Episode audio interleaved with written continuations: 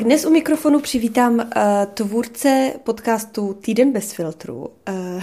Fildo, když s tebou naposledy někdo dělal rozhovor? To si vůbec nepamatuju, ale ne, měl jsem nedávno pro svůj bývalý tým v rádiu Proglas, byl jsem osloven, abych promluvil o cestě papeže do Afriky, kterou jsem sledoval pro katolický týdeník, takže jsem byl naživo, telefonicky, to byl rozhovor se mnou. Ještě než začneme, tak já se ti možná jako dopředu zeptám, aby jakoby i posluchači pochopili, proč se ti vlastně říká Fildo. Ty jsi už dospělý muž, nejsi žádný malý kluk, jsi velký chlap. Proč Filda? To se musíš zeptat těch, kdo mi tak říkají. To nějak vzniklo a nějak se to rozšířilo, tak vždycky, když někdo novej se se mnou seznámí, slyší, že mi tak ostatní říkají, tak mi tak začne taky říkat a mě to nevadí. Zajímavý je, že třeba na Gimplu mi tak neříkali spolužáci. A ujalo se to tady na Proglasu, kde jsi pracoval dlouho? Tam se to ujalo a nezávisle na tom se to ujalo třeba na výšce, když jsem studoval, tam mi taky takhle říkali. Aha. My jsme před nedávnem, asi týden nebo dva zpátky, jsme měli z Bezfiltru takovou poradu a tam došlo tam na chvíli, kdy se všichni měli k něčemu vyjádřit, bylo to hodně takové emotivní, všichni říkali své osobní názory, každý byl takový, no prostě emotivní. A pak přišla řada na tebe a vím, že v zápise z porady bylo, Filda na to má neutrální názor a neměl moc velká očekávání a v celkově to tak vyznívalo, že vlastně jako okolo toho nemáš vůbec žádné emoce. Tak já jsem sobě i ostatním slíbila, že rozhovor s tebou bude o emocích. Řekni mi, kdy ses v životě cítil nejšťastnější? To začínáme z hurta. Já nevím, nedokážu to nějak, jako nemám nějakou škálu, nějaký žebříček, jako tehdy jsem byl šťastný, pak jsem byl ještě šťastnější a pak jsem byl ještě šťastnější, takhle to asi nějak jako nedovedu škálovat. Mm-hmm. Tak kdy třeba byly ty momenty, na které rád vzpomínáš, jakože to prostě patří k tvým, kdy se cítil fakt dobře? To jsou nejrůznější momenty, když se něco podaří, když je něco fajn v rodině, když, já nevím, se vyhraje v hokeji a tak, jako všechno možné, když se něco pracovně zadaří a tak. Kdy tě naposledy něco dojalo? Tak asi všechna narození dětí byla jako takový moment, já se jinak asi moc úplně nedojímám, ale to bylo, teď jsem se přistihl třeba, že když byly ty prezidentské volby, tak jsem chvílema taky cítil takové jako téměř něco jako dojetí. A je to na tebe poznat, ty emoce? Ty jsi taková trošku poker face. Děkuju. Asi moc ne, no, nejsem ten typ, který jako ať v tom negativním nebo ať v tom jako hurá to dává až tak moc najevo. A tvoje žena Tereska, ta to pozná? Já si myslím, že jo. A trvalo jí to na začátku?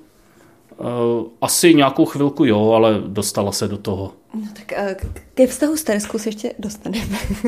To jsi rád, viď? Jaká byla tvoje nejvýraznější vlastnost, když jsi byl jako dítě? Jaký jsi byl?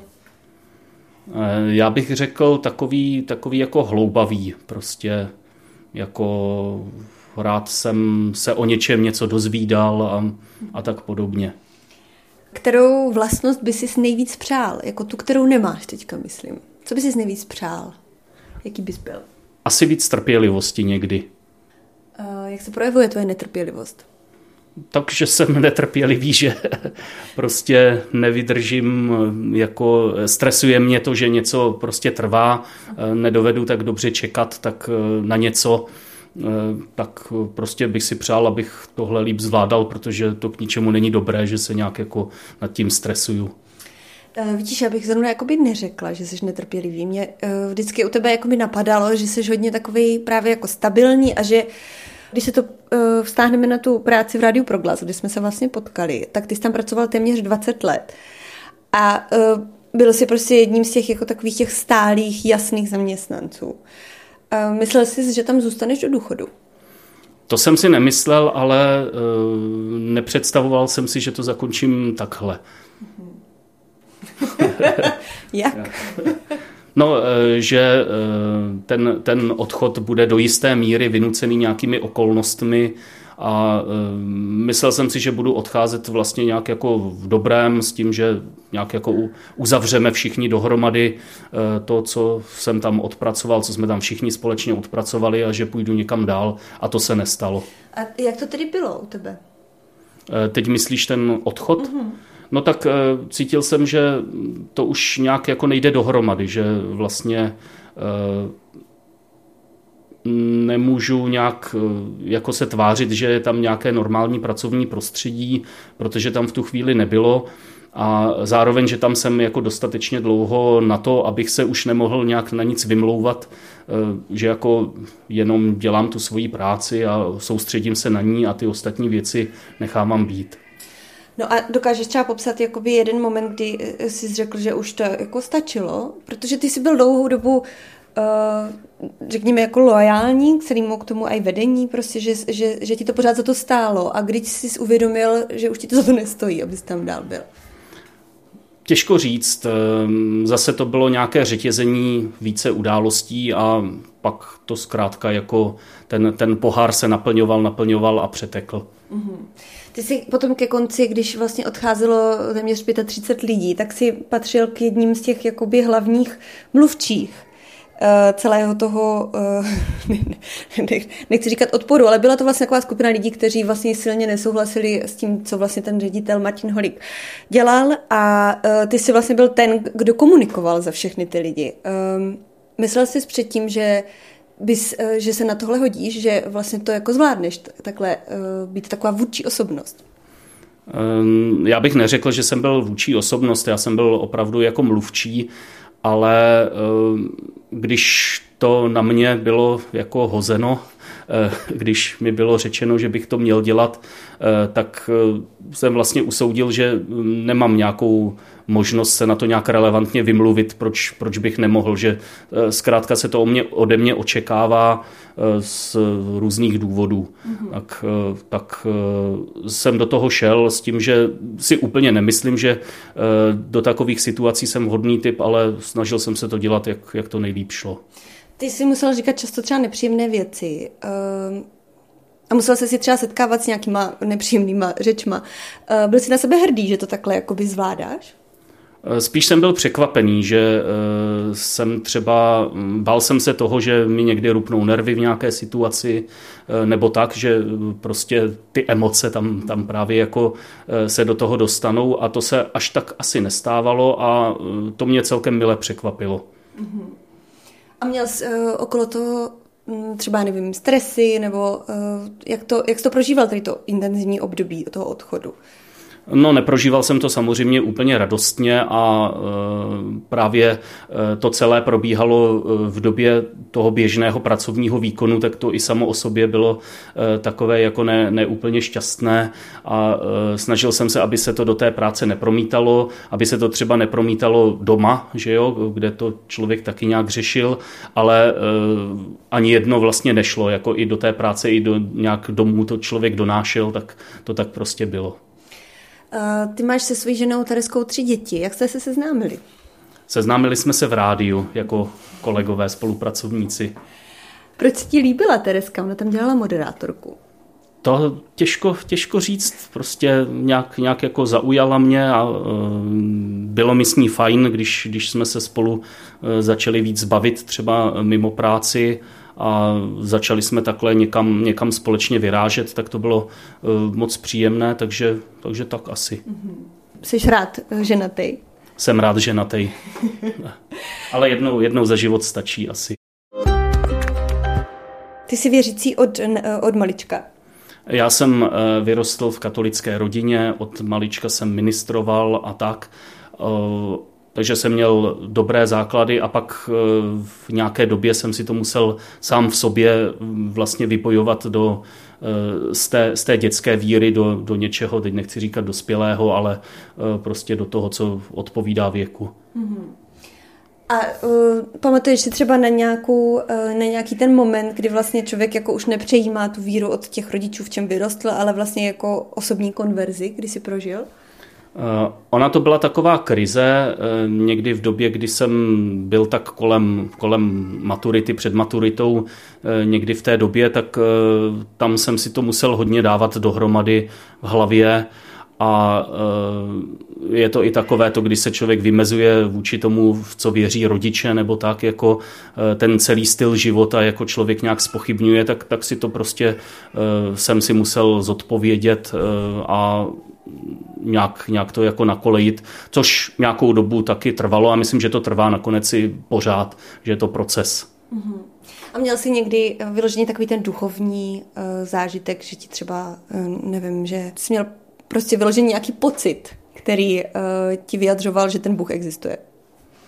No asi jo, ale já jsem takový celkově pragmatický člověk, tak jsem se tomu možná i bránil trošku, jo, že vlastně zůstaňme v té pragmatické rovině, jako nejsem žádný mystik a tak, ale jako určitě něco takového prošlo a i to tak jako někdy reflektuju, tyhle jakoby zážitky, nebo jak to nazvat. Jo? To je prostě takový ten stav, kdy člověk o něčem přemýšlí a přichází mu taková ta odpověď, tak to je asi ono. Uh-huh. A je něco, co ti vyloženě na katolické církvi vadí? Ty se tomu věnuješ i ve své práci, takže to jako znáš i po všech těch faktických věcech, jak to funguje a děláš rozhovory se spoustou lidí, tak je něco, co ti vyloženě nesedne na té církvi? No, spousta věcí a to hlavní je asi to, že se tam pořád na můj vkus strašně moc hraje na takové, řeknu, uměle vytvořené autority, a to teď nemyslím tak, že bych jako zpochybňoval nějakou roli třeba biskupů nebo kněží nebo papeže nebo tak, to jako všechno je v pořádku, ale že s těmito vlastně úřady, s tím postavením je spojená taková jako až nekritická autorita takové té oblasti, jako jo, tak on to řekl, tak my to tak uděláme, že takový ten větší prostor prostě k té otevřené debatě by se mi tam líbil mnohem víc. A taková ta vlastně opravdu jako synodalita v tom smyslu, že prostě každý má svůj hlas a samozřejmě jako pak to se proseje směrem k nějaké autoritě a ta autorita to třeba rozhodne, ale jako tohle se někdy až moc přehání, jako to, že to tam není. A o co se vlastně snažíš v té své práci? Jakoby co je tvým nějakým záměrem nebo jako smyslem to, že působíš v křesťanských médiích? Pracovat jako novinář v tomhle prostředí, přinášet informace ověřené, zajímavé, relevantní, proto aby lidi si dělali obrázek podle skutečnosti, jaká je. Tohle jako, je to novinařina ve specifickém prostředí, do kterého je potřeba trošku mít nějaký náhled a o to se potom snažím. A jsi v životě šťastný, Filipe? Myslím si, že jsem. Uh-huh. A... To nemám být? No samozřejmě, to je dobře, že jsem. A ještě jsem chtěla vidět ještě poslední věc. Prdele. Jsem měla jednu otázku ještě na tebe. Já kolikrát říkám v životě do prdele. Jo, už vím, už jsem si vzpomněla, jak jsi teďka tady to okomentoval. Tak jaké vlastnosti si na sobě nejvíc vážíš? Já na sobě vlastnosti? A nebo jakoby, jaké tvé charakteristiky, jaký seš? Já si myslím, když to vezmu čistě teologicky, tak jsou ty ctnosti, ta statečnost a takovéhle spravedlnost. A já si cením té vlastnosti, které se říká uměřenost nebo mírnost. A to si myslím, že do určité, teď se nechci nějak jako vychvalovat, ale myslím si, že to trošku jako mě charakterizuje a že jsem rád takový. Prostě nijak, teď nemyslím jako nevyčnívat v tom smyslu, jako neprojevovat se, ale nevyčnívat v nějakých prostě extrémech v chování nebo nějakých náladách nebo v nějakých jako požadavcích nebo nějakému puzení, jako co bych chtěl, tak asi tohle. Máš někdy jakoby blbou náladu, nebo co se musí stát, abys měl blbou náladu? Protože jako to tak zní, jako bys byl fakt stabilní člověk. Blbou náladu já získám poměrně snadno, stačí nějaké maličkosti, špatně se vyspím a pak už v tom člověk jede ale zase právě jako ani tou blbou náladou se zase nenechat strhnout prostě k něčemu. Ono je to někdy těžký, když se člověk snaží, aby třeba neřval na svoje děti nebo vůbec jako se vyhnul nějakým takovému chování. Někdy se to nepodaří, ale snažím se o to, aby ta špatná nálada člověka zase tak jako moc neovlivňovala. Mm-hmm. Já jsem ještě trošku myslela, že zmíníš svůj humor, že na sobě máš rád svoje vtipy, protože to mě právě napadlo, jak jsi tady okomentoval moje sprosté slovo, že ty jako hodně často tak nějak jako říkáš nějaký bonmoty a mně přijde, že si na tom hodně jako dáváš záležit. Já svůj humor zase tak neoceňuji, ale druzí ho oceňují, protože je opravdu špičkový. Dobře, tak jo, tak děkuju moc, Fildo, za rozhovor. Bylo to tak hrozný, jak jsi myslel? Vůbec jsem až mile překvapen, jak to bylo klidné a nekomplikované.